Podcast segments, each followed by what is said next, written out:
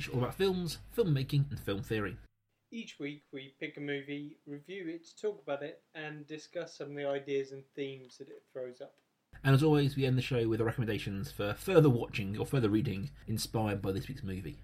Before we kick off, though, a quick catch up on what else we've been watching. Rob.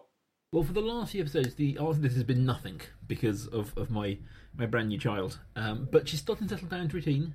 She's starting to get a bit more sleep, so we're starting to have a bit more free time. Good. So we've been watching uh, some old sort of comedy shows here and there, Friends, that kind of thing. But I have started watching a new show from America called Designated Survivor, starring Kiefer Sutherland. Essentially, as many people know, in America, State of the Union, everyone's together, and the government mandates a member of the Senate or a member of the committee who goes somewhere else. If there's an event, he survives. The government survives. Mm. Obviously, in this show, something happens. Everyone's wiped out. Kiefer Sutherland, who is the quite ineffectual secretary for housing and urban development, is suddenly thrust into being the president after the entire government is wiped out in a nuclear attack or a bombing attack, at least. He's very much not Jack Bauer, shall we say? He's not a man of action. He's a sort of a, a worried and concerned man, um, but he tries to do the best he can. So I'm I'm into that, really enjoying it. Sam. This week, the main film I've watched is Paddington. I've finally got around to watching that, having missed it at the time, and it's lovely. And the only bad thing about it is I remember when sentiments like being nice to foreigners and being welcome in London, regardless of where you come from, rang true, and it feels like we're living in a very different climate in 2016. And I said on Twitter, it feels weird to feel nostalgic for something that was 24 months ago, but um, yes.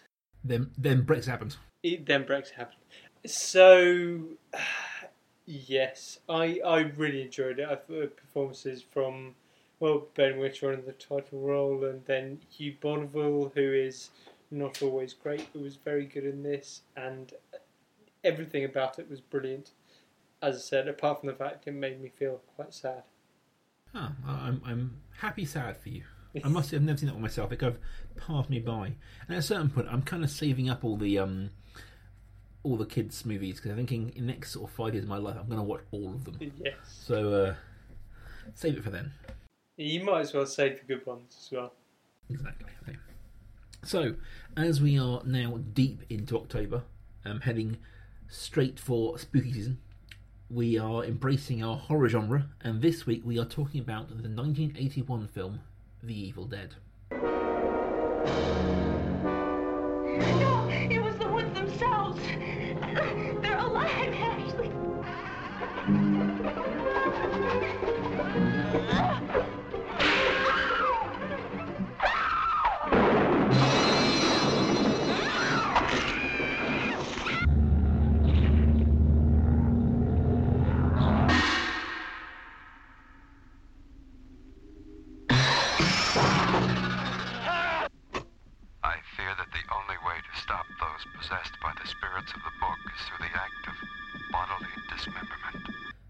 Somewhat of a modern cult classic, The Evil Dead launched the careers of Sam Raimi as director and Bruce Campbell as an actor.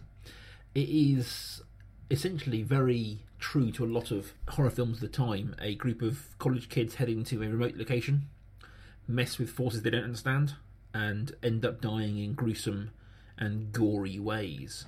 It was shot on a shoestring, and if you read the accounts of anyone who was there, it was a thoroughly unpleasant and uncomfortable shoot. It is very much you can. It's one of those movies we can see the strings, shall we say, behind the scenes, but it has earned very much a cult status among horror fans, and it is one of the few films to break out a bit of the horror genre and its fandom into the wider, wider world. Now, Sam, you haven't actually seen any of the Evil Dead before, have you? No. So, your thoughts on Evil Dead 1981? Well, because, as you said, I haven't seen it, I wrote down some preconceptions going into it.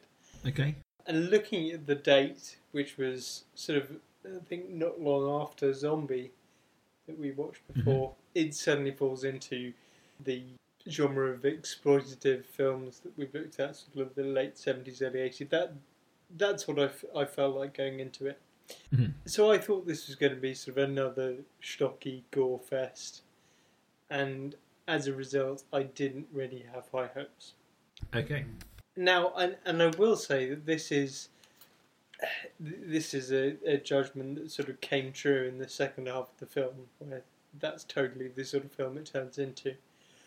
But the beginning of the film was a pleasant surprise. Well, the word pleasant is strange in the context of The Evil Dead, but it was it, it was actually quite a good film. I thought at the start there was a there's a nice contrast between the shaky movement of the spirits, the demon, whatever it is, in the woods at the beginning, and then you have the steady footage of the uh, young people in the car. So there's an immediate sort of cinematic distinction between the characters and the demon, the human characters and the non-human Mhm. demon. I like that, and I enjoyed the use of sound, the use of silence, and things like the Chekhovian gun, which is actually a gun that they find at the beginning of the film. So, yeah, it, it was it was a it was an interesting film. It felt it felt like a really good film at the start, and as a result, I was a little bit disappointed because the schlockiness of the end, as I said, is not something that I like. But there are some really good points. The music, the the way the beginning was shot. Um, there were some good acting performances as well. So I, yeah, film on two halves for me. Fair enough. Fair enough.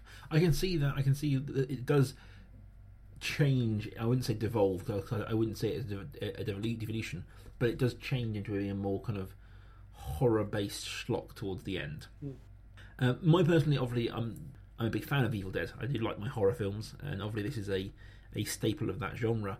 Aside from my love of horror and horror movies, I think this film does do some very interesting things. You mentioned it briefly there in what you were saying about the camera work, and you do have this sort of. And to, to, I'm going to jump straight into sort of the uh, the highbrow academia. Uh, you've got very much the breakdown of the proscenium arch of a film. Yes, yeah, Traditionally, you've got a film. You know, film is a silent, invisible third-party observer. The camera exists around the action, but isn't part of it. we're just looking at it. Come this film, of, in a very obvious way, obviously with the demons and various other things, the camera, the camera movement is part of the action. That breakdown between, I suppose, what we generally, generally consider a third-person view on the action. Suddenly, it's a first-person view, getting a point of view from the demon in the woods Mm. we are getting the camera, you know, does amazingly interesting things it comes up and over Ash at one point yes, in a real kind of like sweeping movement. Um, you've got it locked. See, as you flagged up earlier, the locked-on nature of the um, car versus the shaky camera of bits and bobs. Um, and there's bits where Ash is chased through the house, people are chased through the house by the camera. And I think it's interesting that the enemy is the only thing that we see from our point of view. And there's this, this kind of moment when you're realizing that you you've become the chaser, that you've become the Mm. monster because that's all it's giving you yeah, that this breakdown of the, the of the traditional fourth wall of a film puts you in that action, but unusually here you're put in the action as the bad guy, as the antagonist, as the demonic spirit. mm. I did have a, a note on that on, on the camera angles, sort of, and, and the way that it sort of sweeps over Ash at the end. It felt like the structure of the film was aiding the narrative because the narrative at that point is about Ash's paranoia and the sense that everything is out to get him. Mm. and you find that I mean that that becomes true because everything is out to get him, but that doesn't take away from the fact that Ash feels really paranoid, and the the camera movement heightens that because you feel like the camera is out to get him as much as anything else. So, like you say, the the we become the the antagonists of the film. Mm. I think it was also interesting along those lines that you have these, you know, the, the traditional kind of college students coming together. Ash, who I say is ostensibly the hero of the movie, or at very least the survivor of the movie. And I think it's interesting that in this film those are different things. that Scotty is very much the hero. He's you know he's much more the jock character. He's the proactive one. He tries to get everybody out. He's much more sort of proactive in his, his actions in the film. Ash is more kind of the say the coward and the, the paranoid one, kind of hiding in the corner. But he his survival, he survives. If you to assume that he survives, given the end of the film, he becomes this, what you traditionally in horror call the last girl, that the person who survives it. And Jamie Lee Curtis character from those kind of early films, the slasher films. Often it's the the female who kind of overcomes her original sort of dowdy and quiet roots to survive. Here, that is portrayed by a slightly geeky and certainly not leading man, Bruce Campbell. Hmm. It's interesting that you mentioned gender there, and this is something I wanted to to touch on. Maybe not spend loads of time talking about it, but that was something that stuck in my throat a bit about this film. This idea that, I mean, lots of things seem to be sexualized in the film, and it meant that the uh, the demonic possession, for instance, was spread through women. There seemed to be something inherently misogynistic about this film. You have, I mean, you have Ash's violence towards the character who was Linda and is now possessed. The film seems to present women as the enemy. So, Scotty, for example, gets possessed and has a, a very short scene in, in which he's an antagonist, but mainly he just is someone who gets vanquished and dies. You have Ash, who gets injured but ultimately survives. Women appear to be the most effective in this film, and I wonder whether that was a discussion we could could think about, and so not necessarily to railroad the whole episode, but it seemed to be very much an, an attitude from the early 80s towards women in film at this time. I, hmm, I'm I'm torn on this one a little bit because on one hand I totally see what you're saying. I, you are aware in this film that it is the three three girls you get possessed, and it's they they are they become antagonists really fast, um, and that especially the attack of the tree on um, one of the characters is a sexual attack rather than just a physical attack, shall we say? Yeah. But I I, mm, I I struggle with the word misogynistic on in this film for a couple of reasons.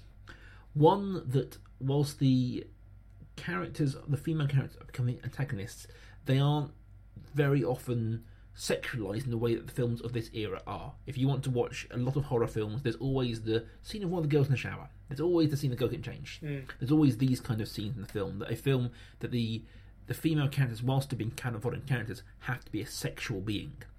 And here, they might be portrayed as weak, might be portrayed as easily susceptible to the, the magics, but they aren't sexualized in that visual male gaze way that other films do. Secondly, I think that that goes double fold for when they're possessed. I can count on more fingers than I have the amount of films when someone gets possessed and suddenly they become sexy.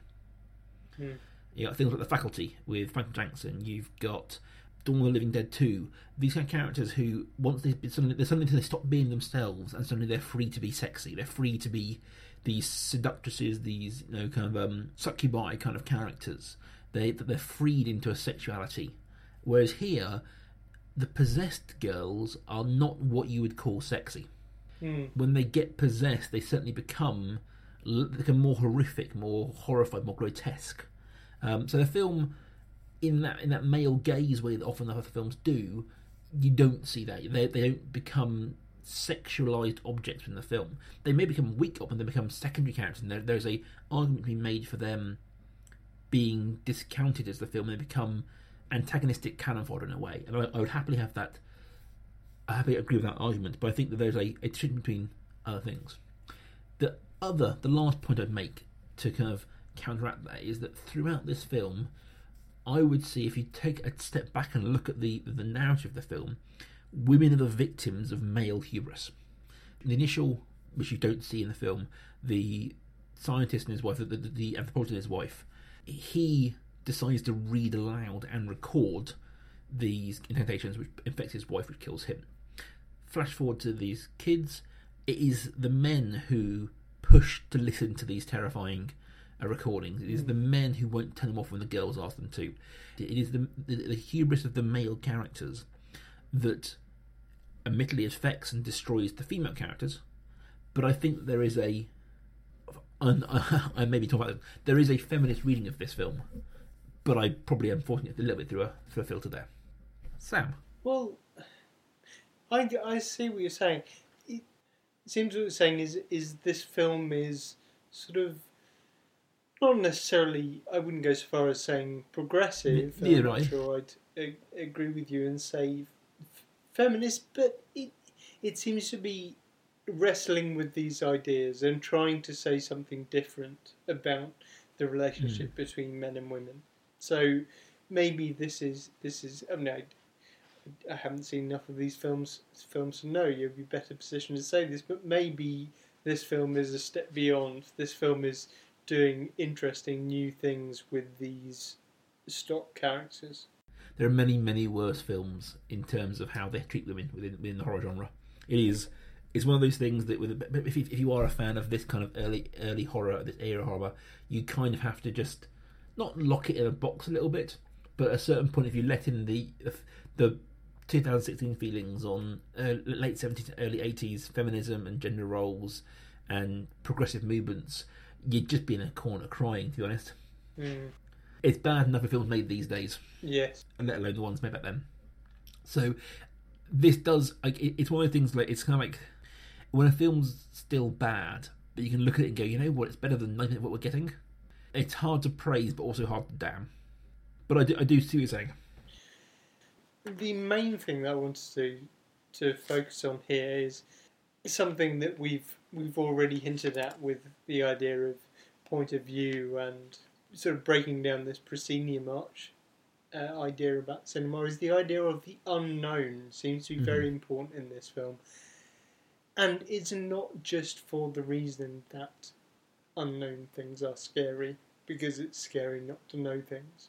And actually you have i mean it's it's quite late in the film when you finally find, find out what's attacking ash and his friends. And actually i think it it suffers from then on so it's quite late on in the film before you you actually see what's attacking them. Hmm. and I think there is something very very scary about this this idea of the unknown, but also the idea of the unknown being an important force within this relationship between the viewer and the film. As you were saying, it seems seems to be really important. They seem to me to be doing interesting things with the idea of something being unknown about the viewing experience. Discuss. Um, yeah, I, I, I see. I think there's a this this film fits into this genre of sort of powers beyond our understanding films. Mm. and I'll touch on this later with one, one recommendations. But you always feel with this film and other films like this that the the audience are in as much dark about the rules as the people in it. Mm. Even if, but it presumes there are rules, unlike a slasher film or something like that, where there are no real rules to it. You know, Beyond, don't go upstairs. Yeah, but the, but it isn't like the the the, the slasher the, the, slasher himself, the, uh, the the killer himself hasn't got rules to abide by. No. It isn't like opening this door, bringing a point, all that kind of thing. Whereas these kind of supernatural horror films like this do have rules. They they summon these creatures in a certain way and they can dispel them in a certain way. In the same way, How to Kill a Vampire has rules. But unlike vampire law, no one knows the rules to fighting creatures from the Book of the Dead. Mm. And so you've got these characters, the unknown, obviously, there's the unknown entity of the characters, but also how to fight them is the story in many ways. It isn't about the I know how to do this, this is how I'm going to do it. It's the I have no idea how to fight this. It, it's, it's the Lovecraftian we are mere mortals in the face of gods kind of style thing, where we can't begin to comprehend how to deal with these creatures or these events. Mm. So the, the, the unknown quantity in my mind is this quantity of what the hell do we do next? Yeah. Yeah, and there's. I suppose you can you can go right back to the beginning of the film, and which starts with these college kids or where they're from. There seems to be, I don't know, may, maybe they they start off by, with this attitude of, well, I don't know what's going to happen. Let's just go and have fun. And maybe what the film is doing is saying, well, maybe there should be some responsibility on their part Mm. Because this is not just a film about releasing demons and the Book of the Dead. This is about college kids being irresponsible and themselves going into the unknown because they say, "Well, we, we don't know why we got it so cheap right at the beginning," and there's a there's a red flag Hmm. that even if you haven't seen any, any horror films, and I've seen very few horror films, even I know that that means that something very bad is imminently happening. I completely agree with what you're saying I think there's also something be said for, in terms of unknown, the. And I kind of discussed it in my last thing, I'm to bring it back now. The rules of a horror film. Horror films, unlike almost any other genre, apart from maybe rom coms, have sort of tropes that run through them. Sam, he said there, never seen Evil Dead, hasn't seen many horror films, but he knows certain things about them. You know how to survive them. You know that if it's an abandoned wood in the forest, it's really cheap, it's probably going to be bad for you. Mm. And I think that there are these known rules to the audience, and a lot of horror films either lean heavily into that or try and go, well, you think you know that, but here's really what's going on. And so when you've got I suppose, films and an audience, a, a knowledgeable audience who are going to presume to know whatever's happening next. Not only have you got to pull it over the eyes of the characters, but of the audience as well.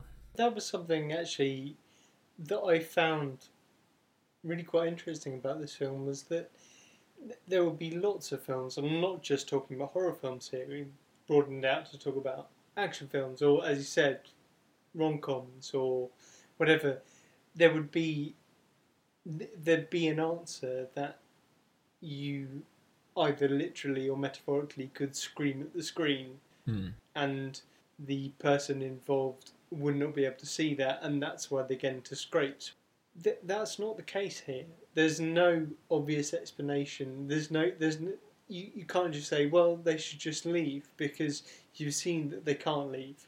You've seen that the road's destroyed and the woods conspiring to keep them there, and I I really quite I like that because the viewer isn't isn't put in a position of privilege. Hmm. It- It's not like the the viewer has all the answers. So, like you said, the wool is being pulled over the eyes of, of the people viewing as well, who don't have the answers. I think that's that's, that's that's part of an effective horror film, and that's what makes this film so effective. Is is that kind of unknown nature of it to almost all parties, I suppose. Hmm. So, Sam, having not been a big proponent of the horror genre, do you have some recommendations for us? Yes, I have. Well, I'm I'm not going to ask your permission. I'm just going to go ahead. I've got three recommendations this week. One is from you mentioned the faculty actually. There is a period in my life when I associate almost every film I saw with Rob, and this is either because Rob is a guiding influence in my cinematic education, or it's just the fact that we were teenagers with no social life who went to the cinema a lot. So, as well as the faculty, the year after the faculty, a film I associate with Rob is the original and very scary Blair Witch. hmm I have no interest in seeing the recent one because I think one of the brilliant things about the original was how very scary it was, and this idea of the wool being pulled over the the viewer's eyes is extended because it's not just the viewers and the characters; it's the actors as well. And they famously said that the uh, the actors didn't know what was going on, and it was as much a a case that the actors involved were being quote unquote haunted as the characters. It was a really good film. Um, my second one it focuses on the cabin and the sense of being isolated in in the cabin and lots of the exterior shots uh, building up to moments of haunting reminded me of the classic Romero Night of the Living Dead. Mm. I don't know whether it's because all horror directors use the same cabin in the woods, but it's, it's a benchmark in the zombie genre, horror genre, whatever you want to call it. It's a very good film. Fair enough. It's one of the few uh, films like that that I have seen. Okay. And finally, not in the horror genre at all. Well, actually, I suppose it could be argued that it is, but certainly not an obvious horror film. The sense of foreboding from the beginning, the sense of being in the in the free outdoors, and you generally associate that with having a good time, and the sense that something, in spite of that, is very definitely going to go wrong very soon. Uh, I was reminded of the film Deliverance from the early 70s. And as I said, I haven't seen enough of these films to to make a sweeping generalisation about it, but it maybe Deliverance was towards the beginning of a series of films that dealt with the horror genre in a particular way throughout the 70s and 80s. So those are my, my three three very different films, but for very different reasons, are all well worth seeing. Rob, I'm, I'm actually going to come in quite close to your recommendations a little bit. Uh, my first recommendation actually is the sequel to one of yours. So I was going to recommend The Dawn of the Dead, which is Romero's follow up to Night of the Dead. Uh, so 1978, Dawn of the Dead, possibly the more popular of, of the Dead trilogies, uh, set in a, a abandoned shopping mall and about the uh, survivors fighting the zombies there. It just felt to me to be a very similar vibe to Evil Dead. It had a kind of a low budget, shot on cheap film feel to it. Mm. Had some amazing effects in terms of the camera work dealing with zombies and the survivors. Uh, it isn't quite as mad cap in places as Evil Dead, but certainly in the same genre. And the fact that Sam picked up on the the sequel, prequel to this one as his recommendation kind of shows how closely these genres are linked. My other recommendation, and I've got to two this week, is from about six years after uh, after Evil Dead, and that is the 1987 film Hellraiser. I was trying to dance around this name earlier when I was talking about people playing with things they don't understand, um, and Hellraiser is the is the king of that genre. There there are these these magical puzzle boxes that once you open unleashes hell upon you. There is no stopping it. There is no getting away from it. They will come for you and they will kill you. And it is about a family, a dysfunctional family dealing with the the uh, arrival of these Cenobites. It is gory, it is brutal, it is bloody, but it has that same kind of feel of you are touching powers beyond human understanding, and there are rules, you just don't know them, and you are going to die. So, if you haven't seen it, the later sequels not quite as good, I would say. Some good bits in there, but Hellraiser One is is your uh, is your go to classic, eighty seven. good. So, as this is Halloween, and because I've been off for a week, we are doing something a little bit different this week, aren't we, Sam? Uh, yes, I'm not quite sure. We are going to be releasing later today the next episode. Yes, right. Now I know what you're talking about, and I'm I'm not worried. Yeah. Uh, Sounds simple. Because I've been busy with having a baby, we're a little behind. Um, but I thought, given the nature of Evil Dead and Evil Dead 2, and those of you who've seen both will know what I'm talking about, that uh, releasing them both on the same day would kind of work. So once you finish this one, a few hours' time, we will have Evil Dead 2 for you as the next in the franchise from Evil Dead. Good. If you want to get in touch, you can find both of us on Twitter at Prestige Podcast. You can find just me at Rob Kaiju. Oh, you haven't. You've just changed your name for this month. You haven't changed. that. Yes, yeah. No, no, no. Hand, handle says name. And you find me at life underscore academic. And we will see you later today for the Evil Dead Two. See you then.